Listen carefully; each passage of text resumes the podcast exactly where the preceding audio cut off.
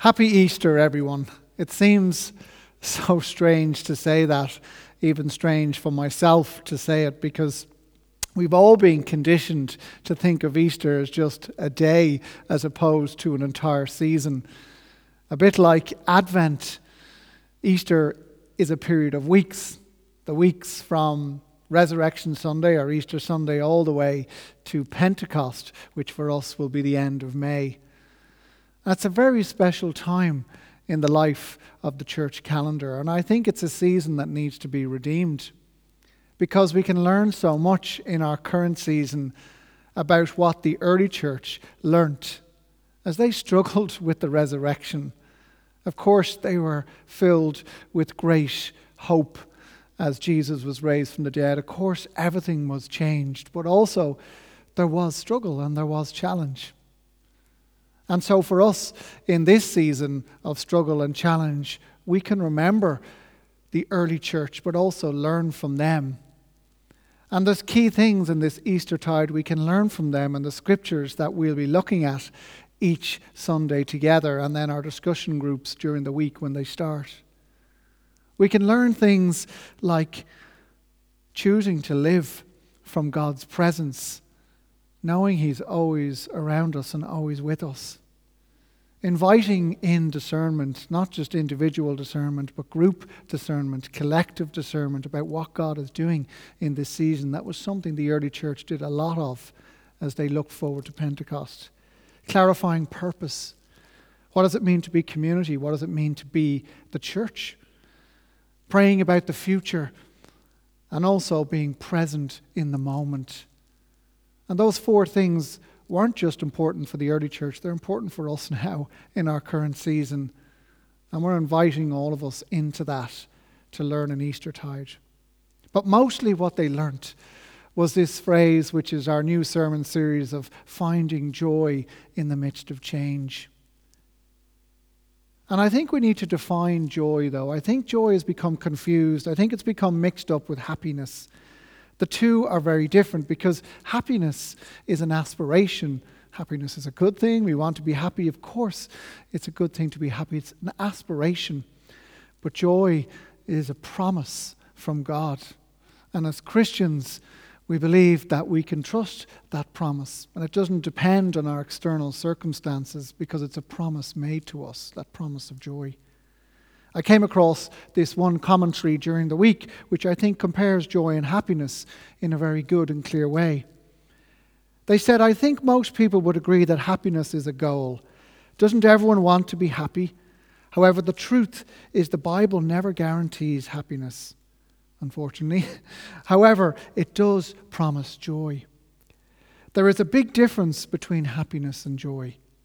It's easy to be happy when you're free from suffering, when you're financially secure, when all your relationships are going well and you feel at peace.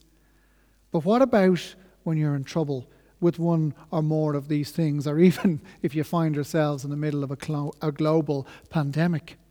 What happens to happiness? Well, it dissipates, and for many it even disappears. But joy remains, because it's a promise from God that you are safe no matter what. Your identity is safe. Your personhood is safe. In Christ, being a child of God is safe, and nothing can take that away. And that's why Jesus was able to say, for the joy set before him, he endured the cross. It wasn't for happiness. It was for the joy of being a son of God, free to make decisions and loved as a child. And the same is true for us.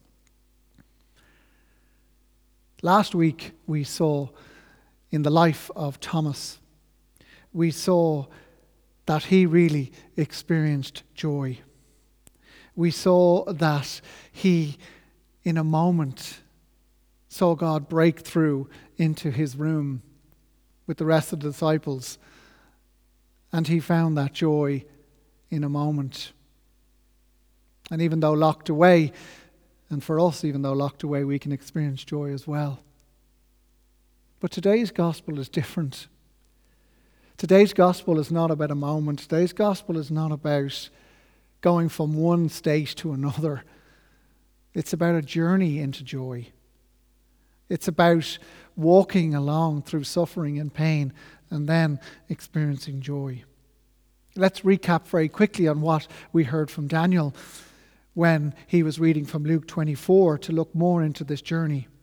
We have these two disciples and they, I'm sure, were so hopeful for the resurrection and so expectant of Jesus rising from the dead. But Jesus was crucified and 3 days had gone on and they found themselves walking away from Jerusalem to Emmaus. Their hope had dissipated and Jesus hadn't risen from the dead at that stage. And they were despondent. They were sad. They were walking away. And I would say they were experiencing massive trauma in their lives from thinking one thing would happen and then another thing transpires and they're walking away. And the Bible is filled with people walking away from God. But God doesn't leave them there. He follows them.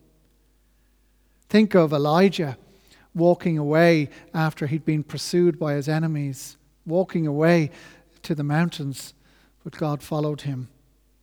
Or think of Peter after he denied Jesus, walking away, unable to face Jesus, but God followed him.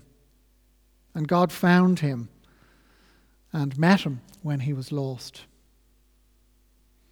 Today's gospel is about God finding these two when they feel lost. But it's so much more than that. It's also about how God deals with us when we're dealing with trauma. Trauma is something that's very prevalent, I think, in society today because of COVID-19. It's defined as a deeply distressing or disturbing experience. That's certainly the case that we're all experiencing in this global pandemic. Trauma steals our joy. It makes us feel unsafe, that God doesn't hold us, or God even doesn't care. And that's certainly how the two must have felt on the road to Emmaus as they walked away. Trauma is something which is very prevalent today. We're all experiencing it, no matter what our age or our context. It's important to note that some are experiencing it more than others. Those in hospitals, for example, or those who've been diagnosed with COVID-19, or those of you who've lost loved ones because of COVID-19 or any illness or death. You're experiencing more trauma than the rest of us, but nevertheless, we all are experiencing it. And trauma can manifest itself in many ways. And I'm reading this book at the moment called The Body Keeps the Score, which speaks about trauma. Trauma manifested itself in the lives of the two walking to Emmaus, but it also is manifesting itself in our lives today through anxiety, depression, fear, a loss of control, rejection, brain fog, detachment, anger, loneliness, and many other things. And the two on the road to Emmaus, we don't hear that they're experiencing those emotions, but they certainly were. All we know, it says they were sad, but they were certainly traumatized. There are many ways of dealing with trauma, and there are those who are much more qualified than me to talk about that. But there is one vital component about dealing with trauma which is so important. It was for them back then, and it's very important for us now today. And it's something that Jesus encouraged them to do. And it's to talk about it. I've spent hours on the phone just talking and listening. I had a homeless guy called to the office the other day.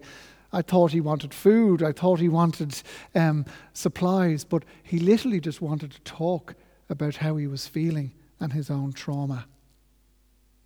And in our gospel today, Jesus dealt with the trauma of the two disciples.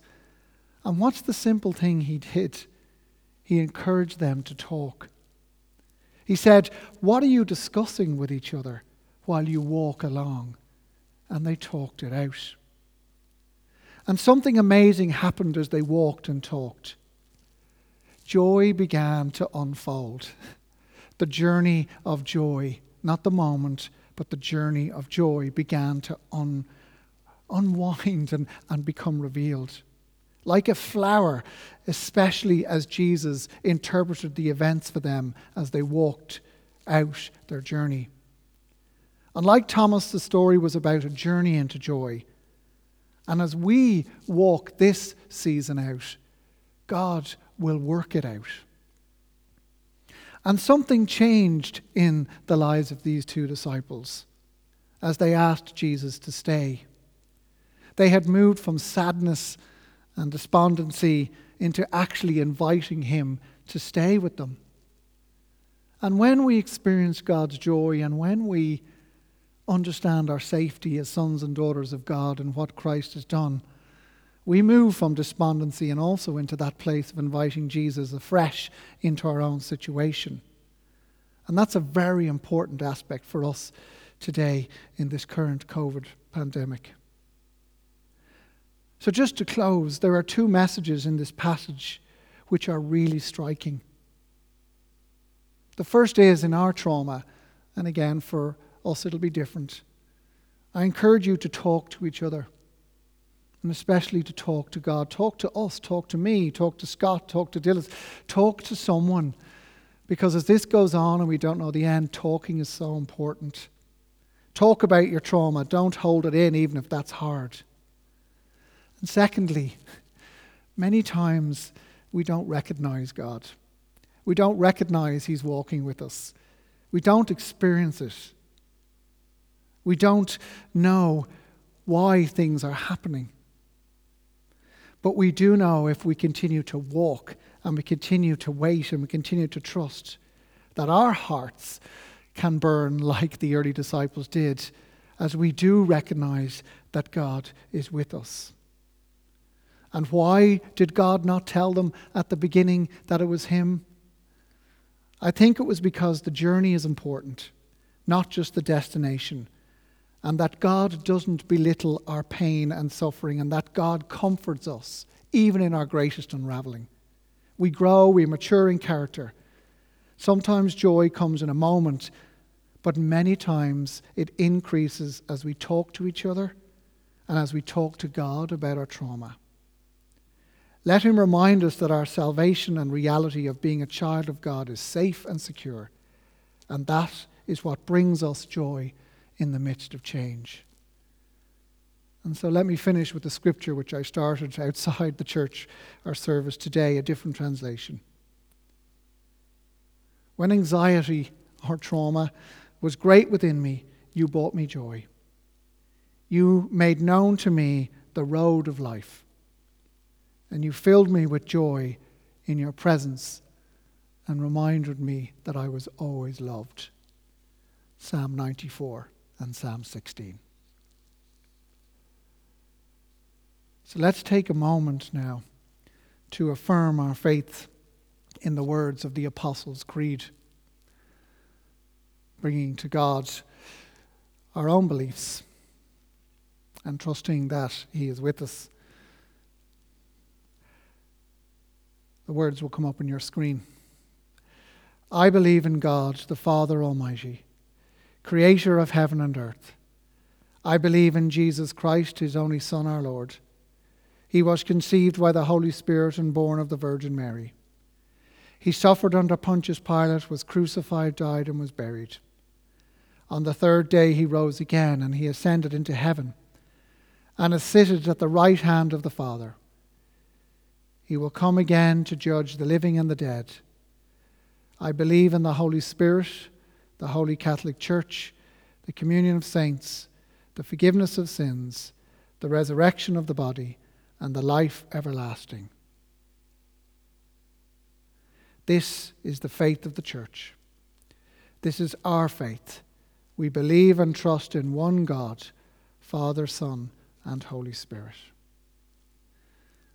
And now we take a few moments of prayer from all those people from around our community and parish who've pre-recorded these for us.